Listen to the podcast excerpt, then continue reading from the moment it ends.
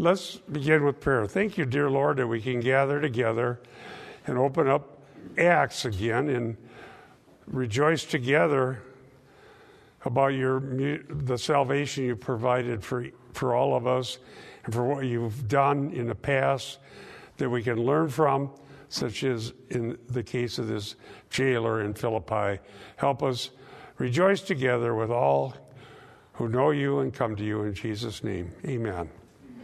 So today, we're, as we talk about this conversion, and I'm back on the, the final slide that we did last week, I, w- I will emphasize a little bit how Luke uh, emphasizes things and helps us understand the point he's making in any given incident by repeating themes and sometimes using key words from the Greek, which I'll show you. They go back to the very beginning of Luke. The more I study and teach from Luke Acts, the more amazed I am at the skill of Luke as a Holy Spirit inspired author and his ability to reveal the truth using the Greek language and his skill as an author. So here in Acts 16, last time we were, we ended with this slide, Acts 16, 27 to 30. And when the jailer woke and saw that the prison doors were open, he drew his sword and was about to kill himself, supposing that the prisoners had escaped. But Paul cried with a loud voice, Do not harm yourself, for all here, we're all here. And the jailer called for lights, and which would have been torches, by the way, and rushed in, and trembling with fear, he fell down before Paul and Silas. And then he brought them out and said, Sirs, what must I do to be saved? Now, I talked about that last week. And so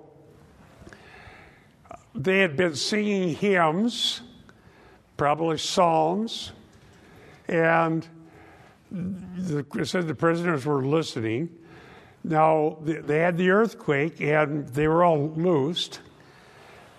And I don't know if I mentioned this, but the ancient people at that time did think that earthquakes were acts of deities.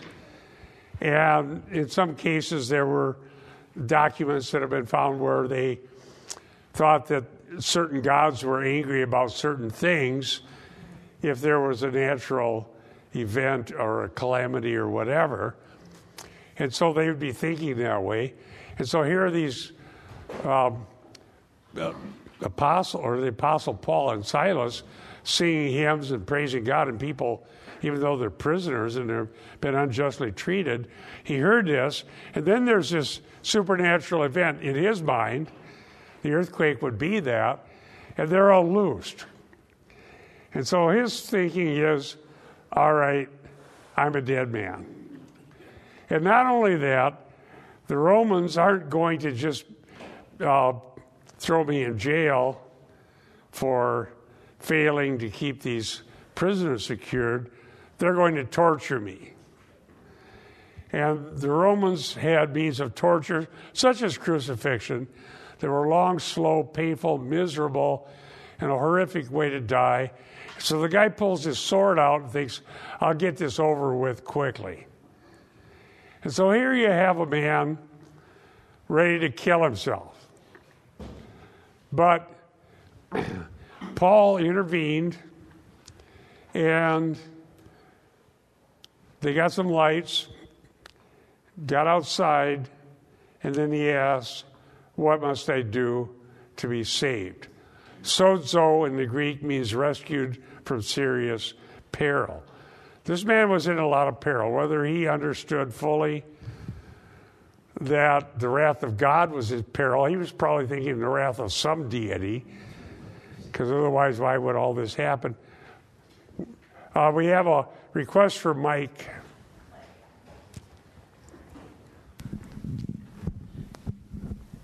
It's interesting that uh, when Paul and the chains fall off and the door to the prison opened up, that they just stayed there. They didn't Any, run away. Yeah, they didn't run away. Anybody in their normal mind would have bolted.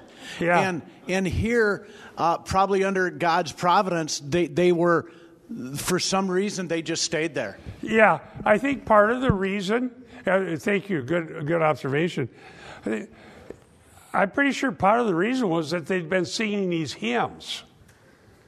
Because normally, when you're in prison, you don't know what they're going to do. You're not going to start singing praises of God or singing psalms of deliverance or whatever it was they were doing. And uh, so there was some attention to that and this idea that earthquakes were acts of deities was already in the background. So I think they wanted to stay and find out what was going to happen. Okay? Because there was some kind of expectation that this was a supernatural event. And so they didn't run away, they didn't escape.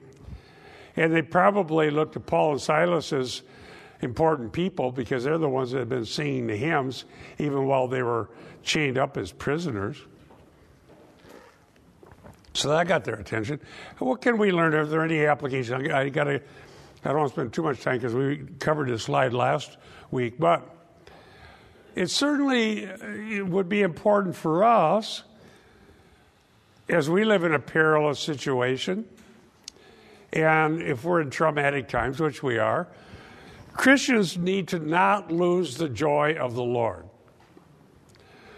It is a witness to unbelievers when Christians bear up under trial, when they have the joy of salvation, and they're knowing that God is sovereignly at work no matter what happens. Having that is a witness and it's a testimony. I think it was in the case of Paul and Silas. So there is a, an application that we can make. And uh, I don't know if I mentioned this, but let me cite Tana, Tannehill, Narrative Unity of Luke Acts, which I read back in the 90s when I was in seminary, and I still think it's one of the better um, books about Luke Acts that, that's out there. And uh, he is the one that really helped me see how Luke plants seeds in Luke that come to fruition in Acts and set themes and help us understand meaning. So let me uh, talk about echoes. Um, echo would be something that happened and you hear the echo later. Acts 2. Tannehill, Dr. Tannehill, says this quote, the similarities are not limited to healings, imprisonments, and releases. The description of the jailer's conversion echoes elements of the first conversions in Jerusalem, says Tannehill. The jailer asks, What must I do to be saved? 1630 a question that combines the question following the Pentecost sermon, Acts 2:37, what should we do, brothers? With Peter's reply, Acts 2:20, be saved from this crooked generation. Continuing with Tannehill, the word the word baptism and faith are mentioned in both places, 241, 44, and 1631 to 34. So there's an echo of Acts 2. Continuing, less expected, therefore more suggestive of a special connection between these scenes is the reference in Acts 16:34 to the jailer preparing a meal and exulting. I'll be we'll be looking at that verse today when I when I get to that part. Continuing, the description of the jailer's joy with this unusual and strong verb. Uh, then he gives some links where that's used, which I will do myself. In the Lucan verse, birth narrative, uh, and we'll look at that, in both the early Jerusalem church and then the jailer's house, this exaltation accompanies a meal that is a celebration of salvation. Luke is telling us something the, the, the Messiah has come, God has intervened in history, and the result is joy for those who love Him and believe in Him. And then, of course, judgment on those who reject Him. And there are meals of, that are previews of messianic salvation in the marriage supper of the Lamb. There are meal scenes throughout Luke. And then sometimes, I wrote a whole article on this um, about dining with the king, is the title of the article I wrote. And I trace it all the way through the Old and New Testaments. Whenever there is a meal, a connection with salvation, some are saved and others are judged. There's a dividing. Okay? The, the Last Supper, salvation comes to the 11. Judas runs off to, to uh, betray the Lord, and then he, and he eventually dies.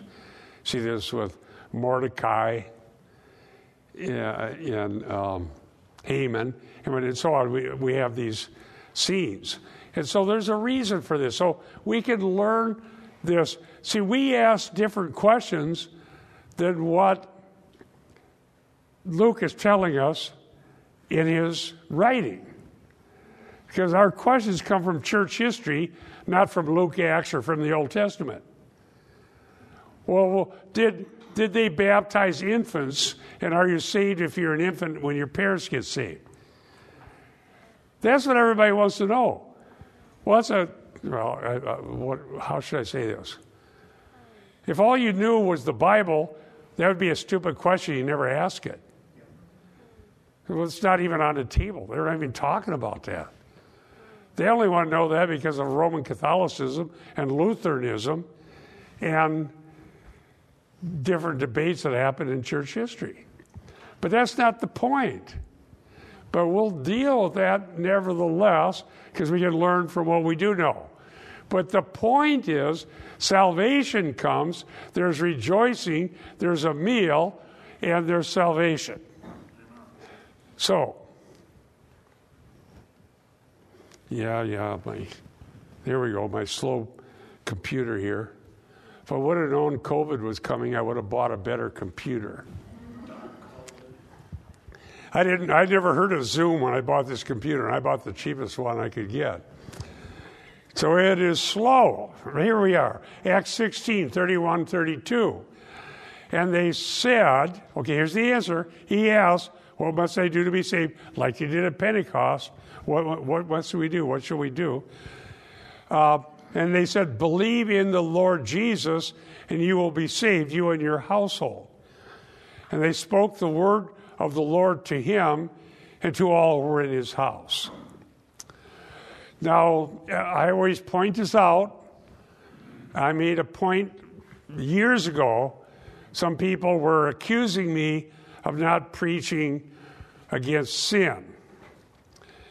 And uh, I told people about the imperatives in the Bible, what we must do, what we must not do.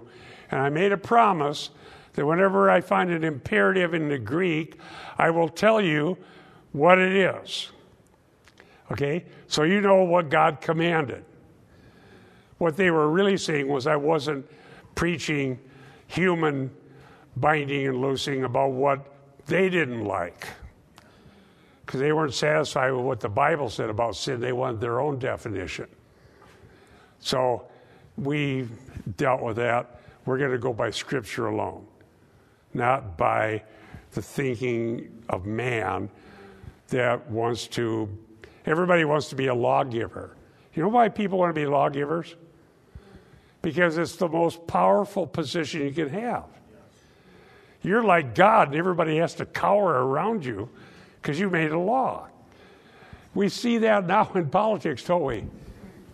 People, are, oh, we got a chance to be lawgivers. Thou shalt not, thou shalt not. You can't gather, you can't eat, you can't go to the restaurant, you can't do this, you can't do that. Why? Because there's the power. Watch the little ants scurry around while we do it. Listen, Christian pastors aren't lawgivers, they're explaining what God has already said. And not only are we binding, but loosing. There's a, such a thing as Christian liberty. We got to affirm those categories. That's that one. So here, believe is uh, imperative. This isn't a suggestion, it's a command. believe in the Lord Jesus and you will be saved. Now, when it says, and your household, some people, because of things that have arisen in church history, say, if the head of the household saved, then everybody's saved no matter who they are. And so then they have this doctrine of household salvation. Now, I covered some material one time in the Sunday school. I went all the way through Acts about baptism and its link to faith. But the fact is this that we know from the New Testament and particularly Luke Acts faith in self, faith in Christ that trusts him and him alone is something that a person does. Okay? And we reject modern ideas like new perspectives in Paul, group salvation. As long as you belong to the right group, you're saved. And they want to put the individual as not important. But we know from the New Testament that God deals with both groups and persons. And the church is built on the foundation of Jesus Christ, the cornerstone, and the apostles and prophets, the biblical ones, as the foundation, built up as blocks. Now, who are the building blocks of the church? Are they not believers? So, are there people who we think were of us, but then turned out they weren't? Yes. Are there Judases? Yes. Judas was one of the twelve, but he ran away. Was Judas one of the building blocks of the church? No, he had no part in it. What about Simon the sorcerer? He believed, he was baptized. But what happened when he told Peter he wanted to buy the Holy Spirit? He said, You and your money can perish. And then know what Peter said to him? This is out of Acts, so we're staying on topic. You have no part nor lot in this matter.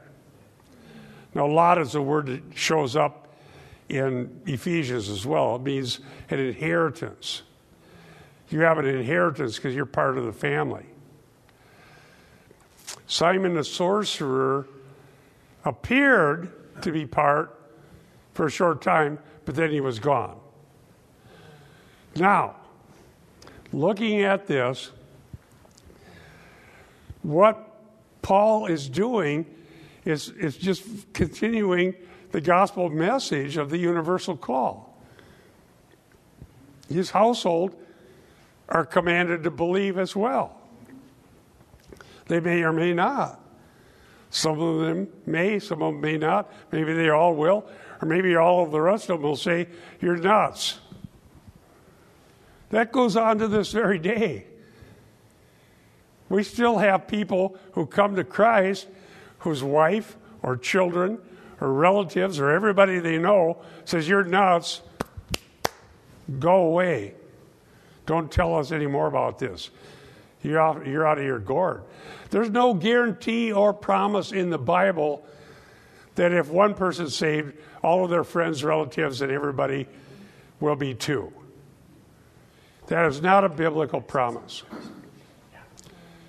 Uh, what is promised is if you will believe, you will be saved. Yes, Rich? Yeah, a couple. I got one in Paul. Yeah. Well, anyhow, you hit a nerve. You just nailed something big when you said the curse of the lawgiver.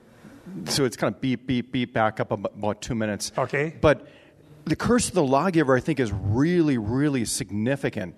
And I think it has to do with participation with God. We so desperately want to participate with God when God says, No, I'm God and you're not, and my glory I will not give to another. And Isaiah says that. But it goes back to the Garden of Eden when Eve wanted to participate with God by adding to him his thou shalt You not can't even touch it. Yeah. Thou shalt not touch. He became a lawgiver. Um, good point, Rich. That's very good. Uh, let me say this I'm writing an article right now about a book that commands people to have liturgies and creeds. Okay, they're saying it's, it's an imperative.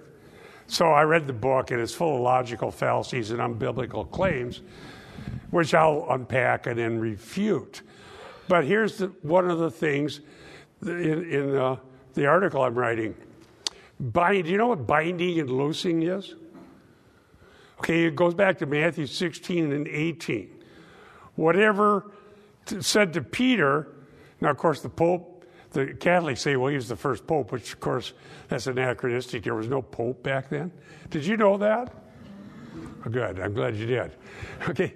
Whatever you bind uh, shall, literally in the Greek, having been bound in heaven. In other words, Peter, and then in uh, cha- the next time it's mentioned, it says you plural, so it means all the disciples.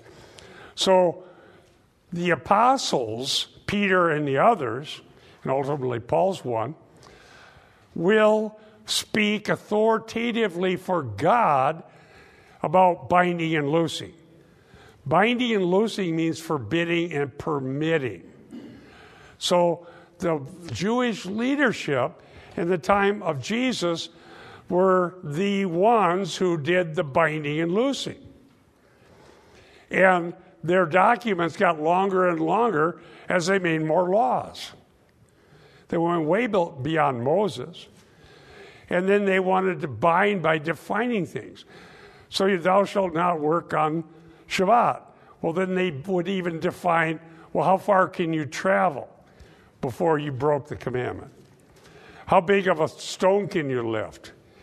And so they, according to Jesus in Matthew, now Matthew's where binding and loosing come up, they tie up heavy, tie up. Bind and loose can also be tie and untie. Deo and luo in the Greek. Um, they tie up heavy loads in Matthew 23 and lay them on men's shoulder, but they themselves won't lift with even a little finger. There's got to be more than just what they were doing then. It's kind of human nature for people with power. Have you noticed in the news the ones who are making the laws? You, you can't do this, you can't do that, and then they do do the uh, they go do whatever they want. Well, I can do whatever I want because I'm the lawgiver. I'm not even going to exercise my little finger. But what we need to be careful we don't become like that. I don't say that just to make us more angry, we already are. But we got to be careful we don't become like that. Okay? Because power is uh, an elixir. And pastors should not become like that. Pastors, and, know, I've been in legalistic church for it, a pastor wants to be the lawgiver. You do what I say. So, binding is forbidding, loosing is allowing. Yes, uh, Eric. Yeah, actually, this might tie in even with, with what we're talking about. I was going to comment on, you know, believe in the Lord Jesus. People like to go through Acts and they like to take one sentence and say, oh, you just have to have mental assent and all of that. But believe in the Lord Jesus. Jesus, one of the first things he said is repent and believe the gospel. Right. If you're going to believe in the Lord Jesus, you have to understand and believe what he taught. And that's where, in other words, it's repentance and Jesus is our Lord and our Savior. It's all comprehensive. And people make big mistakes when they just take a little. Yeah, go ahead. Yeah. Uh, wh- while I'm commenting on what you said, which is an astute reading, go look at Acts 1 8. Look that up. And then, uh, that's a good point. So, does this mean to be saved, all you need to do, we're saying, you have to believe. Does that mean you give mental assent? Or does it mean more than that? Well, then we need to look at the rest of what's said in Luke 24. Luke Acts, remember, two volume work. One of the biggest errors in biblical interpreting, uh, interpretation history has been to act, act like Luke is one thing and act something else. It's a two volume work. Themes are started in Luke, aren't finished till Acts. In Luke Acts, believers are the ones who follow Jesus. Yes. And, and listen to his teaching and hear him. Okay, listen means to hear, take to heart. Okay? And one of the signs of true conversion is this desire to follow Jesus. And I was mentioning, uh, we were talking before Sunday school, the, the, the guy from the Gerasenes who was delivered from 2,000 demons, he was saved. How do we know that? Because he said, um, I want to follow you. And Jesus said, No, go tell your own people the mighty deeds of God. And so the mission to the Gentiles is foreshadowed in the Gerasene demoniac. And then in Acts, the mission is more explicitly stated to go out everywhere with this message.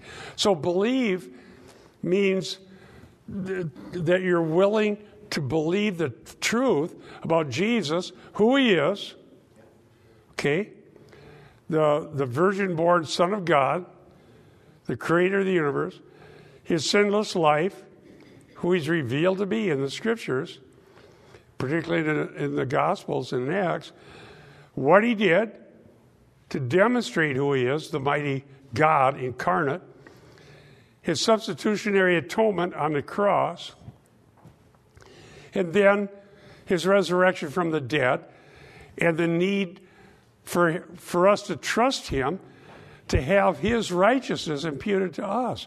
So all of that's there. Now, in all languages, you have figures of speech called uh, synecdoche or sometimes metonymy, where a part designates the whole, right? And Eric and I have used different illustrations that we do that just to save words. We use the illustration somebody comes up with a new car. Oh, I see you got new wheels. Well, unless you somebody got new wheels for their truck or car, it means they got a new car. Such as synecdoche. So believe is, is just one word, it's a command, but it's more, it implies all these other things that are already been said in Luke Acts about Christ and who he is and what it means to be a disciple. Luke doesn't repeat the entire thing every single time. It would be a, a rather tedious uh, read if that's the way it was, and there was limited amount of space in the parchment. So we have here a call to repent call to believe, called to be a disciple. We'll see that as we go to the next verse. And so it isn't just mental assent. And then notices, and they spoke the word of the Lord to him. So Luke doesn't tell us the content, but here's what we're expected to know and understand. In certain cases, key places, Luke gives you the whole big story, or a lot of it. And then later, it's implied that that was also there. He doesn't repeat it every time. For example, one Acts 2, there's more content to Peter's sermon on Pentecost. There's more proof. There's going back to the Old Testament. We're going to look at all that if we get to it today. In Acts, or excuse me, in Luke 13, there's a whole bunch of content to what Paul preached in the synagogue there. The reason for that is so that we know that's what he taught when he preached the gospel. You find that in Acts 13. So, in this little statement, he spoke the word of him and all who were in his house, assuming they weren't little babies that don't even know how to speak yet. Right? So they could hear and understand this content. The content would be, for example, what's in Acts 13 when Paul spoke and elsewhere. And so the readers of Luke Act know what the content is. And the Lordship, notice he says, believe in the Lord Jesus. So that idea is also included in the imperative command. Believe, and then, there's an object of your faith. The Lord Jesus. Well, that was um, something preached earlier by Peter on Pentecost. Let's turn to that, Acts 2 22 to 28. And so we can rightly know that when he spoke the word to all were in his house, that this sort of thing was included. Luke expects that. See, some people want to shoehorn their uh, theology into some proof text. I've had some debates, and some people get very angry They're saying that if you say any more than just belief as mental assent to facts about Jesus, you're teaching salvation by works. Uh, John MacArthur refuted that idea, and boy, do they hate him. No, it's just it's just mental assent to facts, nothing more.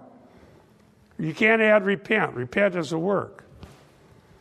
Uh, so on. Well, it's not a very good read. It, uh, let's say it charitably. That's not a very good reading of Luke Acts. All right, now let me read this here to you. Acts 2 22 through 28. All right?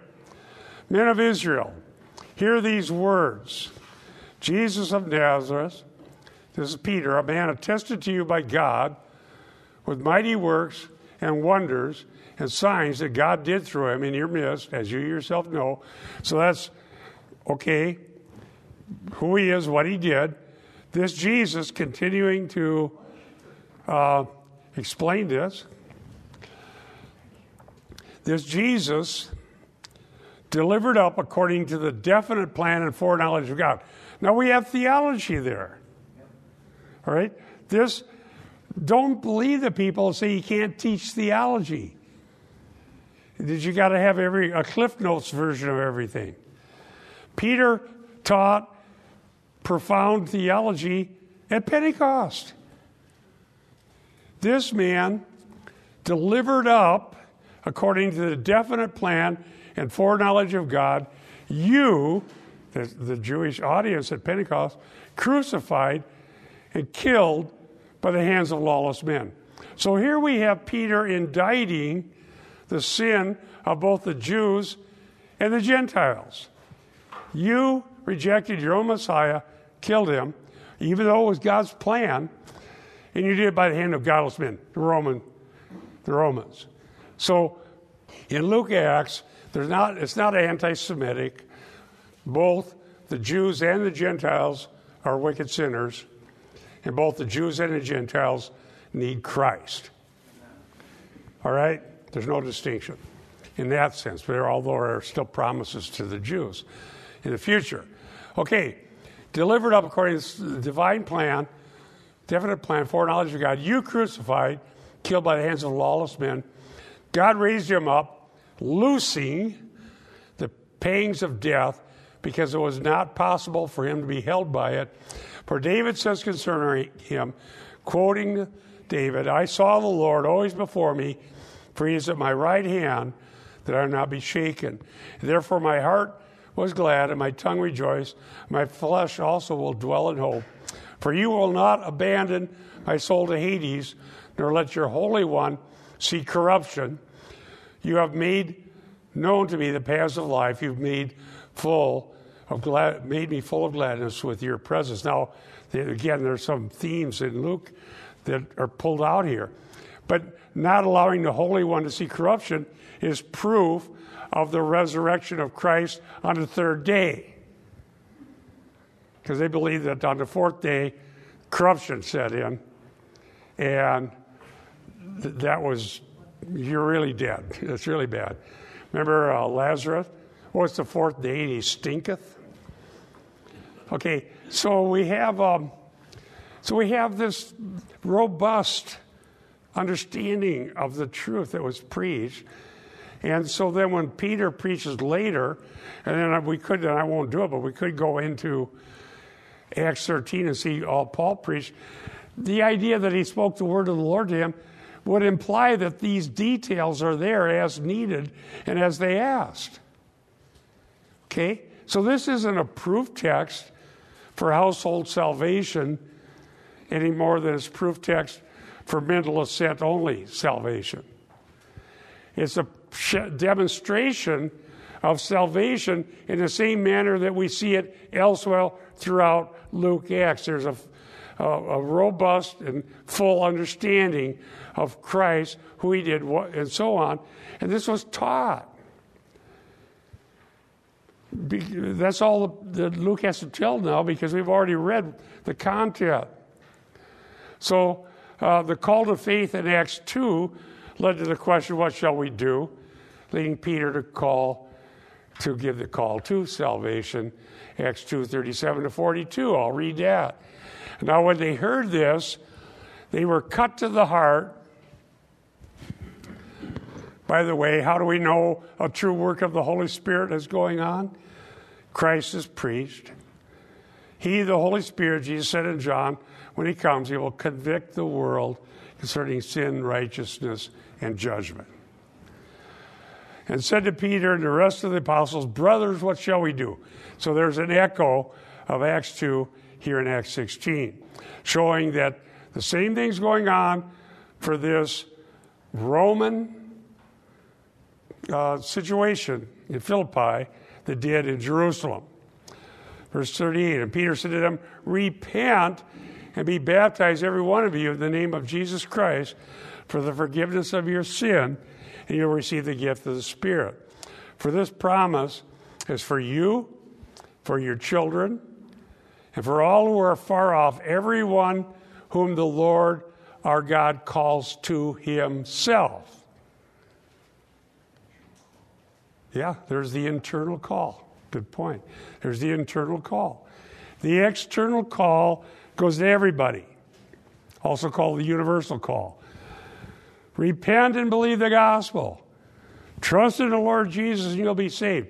Everybody at Pentecost heard it, but some were cut to the heart. Not all, but some. A representative group from the various nations there. And they heard the word of the Lord. And those who respond and believe are the ones who are to be baptized as a outward demonstration of the inward faith that exists. In, in Acts 2.40, and with many other words he bore witness and continued to exhort them, saying, Save yourself from this crooked generation. Now, this is a prophetic pronouncement upon the state of the Jewish nation at that particular time. Because it was in Luke that Jesus predicted the destruction of the temple. This has got to change. You're going to need to come to Christ because you're living amongst a crooked generation. It's not anti Semitic because Luke Acts holds out the future promise of a restored Israel. And then verse 41 For those who received his word were baptized. And there were added that day about 3,000 souls. And they devoted themselves to the apostles' teaching and the fellowship, the breaking of bread, and prayer. Acts 2.42. So, dear saints, what's happening here in a microcosm is reminding us of the big picture when it doesn't get filled in every time, but it's implied to be there. The same thing's going on in Philippi, only it's just jailer and his family, and Lydia, and whoever else may believe there. Lydia's already telling people about Christ. Is there any better evangelist than a new Christian? They go tell everybody. I know I did. Uh, immediately, I was telling everybody because I couldn't, I couldn't wait to tell people. I told all my best friends. And then I, we had a little Bible. I showed you a picture of it. We had a coffee house, and we shared Christ the corner of the town where I grew up. And my brother Wayne was one of our first convert. He's still serving the Lord. Wayne is, and so on. So that's how God works.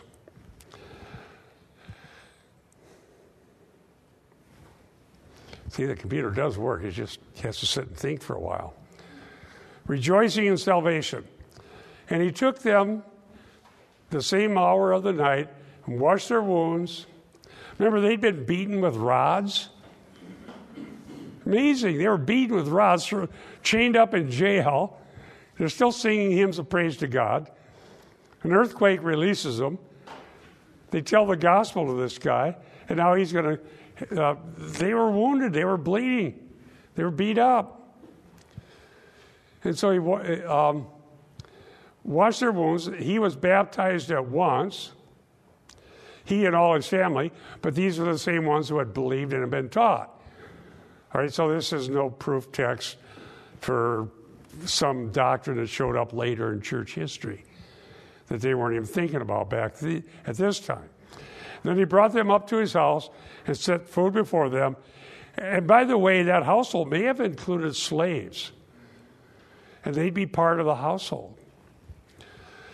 And set food before them, so they have salvation, they have baptism, they have a meal. Echoes of Acts 2. God is doing the same thing again. And he rejoiced along with his entire household that he had believed in God. So they're having a rejoicing, and it was due to the presence of salvation.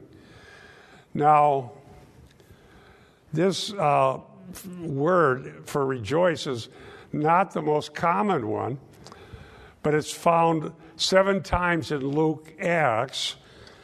And that's one of the things. Luke has a robust vocabulary and in Greek. And sometimes he'll use words that aren't that common elsewhere and then repeats them, and that helps us understand a theme. So in Luke Acts, rejoicing is a sign of the presence of messianic salvation. And it starts with the birth narrative. Angels rejoice, shepherds rejoice, people rejoice because God's at work. So they heard the word, they believed, they baptized, they were baptized, and they rejoiced. Now, um, uh, the, the word for, for the rejoice here is agaliasis. Agaliasis. The simple word rejoice is kairo, which is more common. But Paul, but Luke here uses agaliasis, and that's what makes it kind of a unique word. Yes. okay. So we have people that say they believe in the Lord Jesus, that's not salvation. We have people here in the household that are being baptized, that's not an indication of. No, here it is an indication. Okay, well then my because question, it's accompanied with rejoicing. Okay, then my question is, going back to your. Uh, uh, article on dining at the king's table mm-hmm. when there is uh, uh, salvation and judgment. Mm-hmm. What is the judgment here? Well, it, it's not mentioned here, but there are many people in Philippi. What we'll see, and we haven't got that far yet, but what's going to happen is they, the civil authorities want, want them out.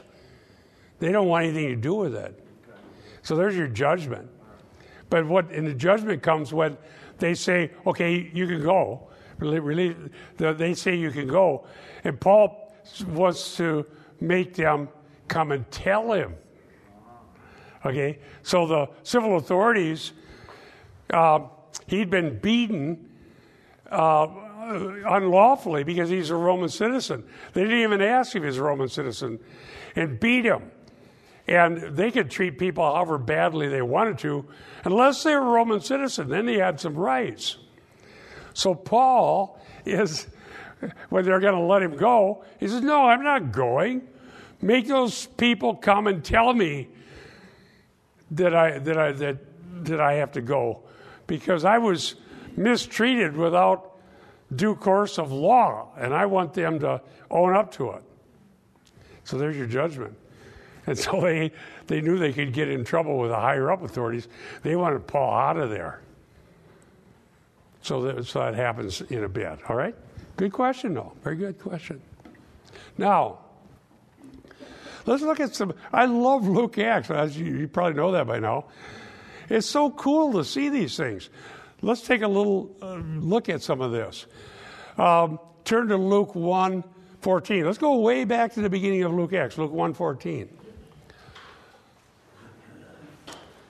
When God's saving work comes on the scene of history, there's joy and rejoicing. So this starts real early in Luke Acts. Okay, Luke 1:14. And you will have joy and gladness and many people rejoice at his birth. Now, here we have the Greek gladness, kara, and then hagliasis, rejoice, which is our word here in Acts 16. Now, this was spoken, remember uh, Elizabeth, Zacharias, the parents of John the Baptist, and then Mary. So this rejoicing comes early on, all the way back. The first case, Luke 114 at the birth of John the Baptist, you will have joy and gladness. It's a preview of salvation. Look at why you're in Luke 1, 1 Luke 144. Luke 144. For behold, when the sound of your greeting came to my ears, the baby in my womb leaped for joy. Here's this agaliasis again. And the baby in Elizabeth's womb was John the Baptist. He's leaping for joy before his birth. Now, you may say, well, babies do that. They kind of kick around. And, uh, but Luke is telling us this for a reason. Because John the Baptist is going to be the prophet who would have the role of Elijah to announce the coming of the Messiah. Hallelujah.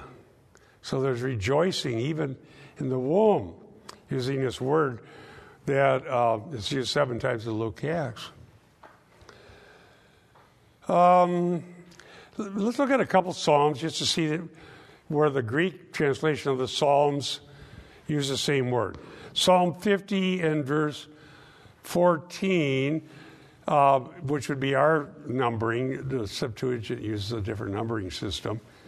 It would be thir- 51 13. 51, no, 51 14.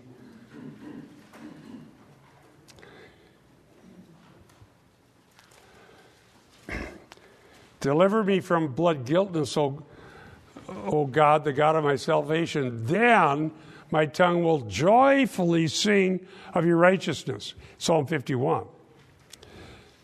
Subtract one, and you get the Septuagint, or the other way around. I keep getting that confused. David, after confessing his sin, tells God that God delivering him from his blood guiltiness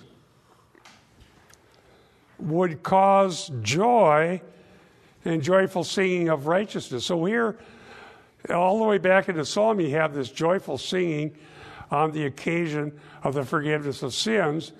Now in Luke Acts, we have joyful singing at the occasion of the coming of Messiah who brings forgiveness of sins. And so, this rejoicing, using this very unique word, which is used in the Old Testament in the commonly used Greek translation they had and used by Luke to indicate that salvation came. And then Psalm 71 23, using our numbering, my lips will shout for joy when I sing praises to you, my soul, which you have redeemed, uh, will, will do the same. So, shout for joy is again the same word agaliao, only in a verb form, and then redeemed is also a word for redemption used in the New Testament, lutrao. So the Old Testament has already previews of messianic salvation. So Luke implies that all involved heard the word, believed, were baptized, and rejoiced in God's salvation. Anybody le- reading Luke Acts carefully would conclude that these were adult or at least old enough children to hear, to know, believe, repent, rejoice, and be saved. They weren't saved simply because they happened to belong to a certain household. They were saved for all of the above reasons. Mainly, they believed on Christ. These other things showed genuine salvation. Wow. So Luke's telling us some things. Why do, why do some of these doctrines arise in church history? We, we can't allow our emotional priorities to determine what we're willing to believe and what we do believe. I honestly think that's the problem. What we want, for whatever reason, we want God to say that's the way it is, whether He did or not. And I don't know any Christian who comes to Christ, I mean, any person who comes to Christ who's a Christian who doesn't want his or her children saved. We all do. But rather than trusting God and seeing what He actually does, we come up with a doctrine to claim they are saved. We'll baptize the infants and say they're saved. And then that'll be it. Uh, that's just an idea that came in church history, but it's not what's being said here. Let's just, I believe in studying church history. I've studied it a lot because I want to know how everything went astray so much. But the, what's binding and what's informative to us about our doctrine of salvation is Scripture. That's what somebody decided to do in church history. Because we can't just by fiat say it's a certain way, and then God has to go along with what we said. So reverse role. Now, here's more on this rejoicing. I, I laid it out here on a slide because I knew I wanted to emphasize this. Because that gives us the, uh, the clue or key to knowing that that was persons old enough to know and understand who actually did repent and actually did rejoice in salvation. The noun form, agaliasis, uh, which I cited from Luke 114 and 44, and also it's in Acts 246. I think we cited that. Let me see here.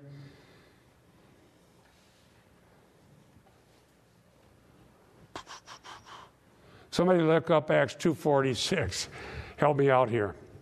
And in the verb form, agaliao,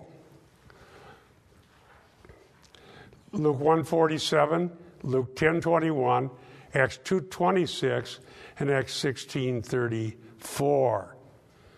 And so um, I have a definition here given by the Complete Word Study Dictionary of the New Testament, very good source the dictionary of the Greek language used in the Bible.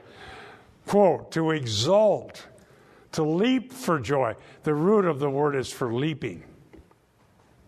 Who was it that went leaping and jumping and praising God? The healed layman, Wasn't that it? Early in Acts? He went leaping and jumping and praising God. But that's a sign of salvation that there's this joy that make you leap for joy. It's like your team finally won the World Series. If the Vikings won the Super Bowl, would anybody leap for joy in their living room? You don't care? I, you all become cynical, I can tell. we all know it's not going to happen. well, you never know. But people leap when they're excited. But here, in the context of salvation, leap for joy. Show one's joy by leaping and skipping, denoting excessive or ecstatic joy and delight. Hence, in the New Testament, to rejoice, to exult. Often spoken of rejoicing with song and dance. So that's what's going on. So in, in Acts 2 25 to 28, which are already quoted, Peter cited Psalm 16 8 through 11, which uses this word agaliao. Peter cited that. Oh, here's that. Acts 3 and verse 8. I just alluded to this. I'll quote it. Acts 3 and verse 8. With a leap, he stood upright and began to walk, and he entered the temple with them, walking and leaping and praising God. Aliamo, alo, alomai, alomai, which is the root of ali, agaliao in Acts 16.34, praising. Then we did John the Baptist, and uh, here's Psalm 45, 6 and 7. Psalm 45, 6 and 7. You want to jot that down? Your throne, O God, is forever and ever. A scepter of uprightness is the scepter of your kingdom. You have loved righteousness and hated wickedness. Therefore, God, your God, has anointed you with the oil of joy above your fellows. Joy is agoliasos in the Greek Old Testament, cited in the New. Excuse me, when they anointed someone, they literally poured oil over their heads. They were going to anoint like a king at the time of his inauguration or whatever. They pour the oil, showing that this is the chosen person to have this royal uh, status, and the oil is poured on the head. This is a, God's anointed. So here we learn that Jesus is God's anointed. Christos means anointed one. Ha Christos. And so Jesus is anointed with the oil of joy above his fellows, meaning he's the true Messiah. He's the prophet, priest, and king. Yes. Could you say, and I'm sure you'll correct me if I'm wrong, that, okay, so this rejoicing and uh, joy is just following salvation, but could you also say that, for instance, us gathered here today listening to the true word of God being preached, and we have that inner rejoicing yeah. and joy of hearing God's word, that that would be a confirmation of one's salvation. Uh, I, I, agree. I agree. The, the implication isn't that this happens at the moment of salvation and then goes away. Because we see that throughout the Old Testament, they're rejoicing and they're exhorted to rejoice. But the rejoicing is something we're doing now throughout our Christian life by God's grace because we're looking forward to the ultimate rejoicing at the marriage supper of the Lamb. This joyful celebration of salvation. Because remember, there was a meal, there was rejoicing, and there is belief in the promises of God. That's what it looks like. And so this is appropriate to rejoice in our mutual salvation. Let me cite Hebrews 1, if you want to jot this down. Hebrews 1, 8 and 9. Hebrews 1, 8 and 9. But of the Son, he says, quote, Your throne, O God, is forever and ever, and the righteous scepter is the scepter of his kingdom. For you have loved righteousness and hated lawlessness. Therefore, God, your God, has anointed you with the joy of gladness above your companions. So the author of Hebrew, Hebrews is quoting Psalm, the psalm that we just cited. And Hebrews is telling us, therefore, Jesus is really the, the true Messiah. Let me give you a couple more. You like one minute here. Psalm 13 verse 5. if You can jot these down. What I just did was I looked up this word I have written up here and did a search of the, of the Old Testament for the use of this particular word for rejoice. There are other words. This was a little more unique, and the one that's often linked with uh, salvation. Psalm 13 and verse 5. I have trusted in your loving kindness. My heart shall rejoice in your salvation. There's rejoicing connected to salvation. Psalm 71 23. Psalm 71 23. My lips will shout for joy when I sing praises to you. My soul, which you have redeemed. So there is, I think I quoted that before, rejoicing and redemption, two New Testament words as well, cited that come from the Old Testament. In Psalm 95 and verse 1, Psalm 95 and verse 1, Oh, come, let us sing for joy to the Lord. Let us show, shout joyfully to the rock of our salvation. Joy and salvation. What verse was that? Psalm 95 and verse 1. Hagaliao, Hagaliao shout joyfully to God. So that's the grounding of that sort of praise in the context of salvation. So next week we'll pick up the part where some folks who aren't rejoicing show up civil authorities. And that's a theme that Luke will take up the relationship between the early church and civil authorities. We'll start with that next week. Let's pray. Thank you, Lord, for your kindness and goodness. And may we continually rejoice in your salvation. I pray that you'd bless and uh, Eric as he speaks the word of God to us. And may our hearts be opened so that we may know better what you've said and how it applies, that we may believe and obey your word. We ask in Jesus' name. Amen.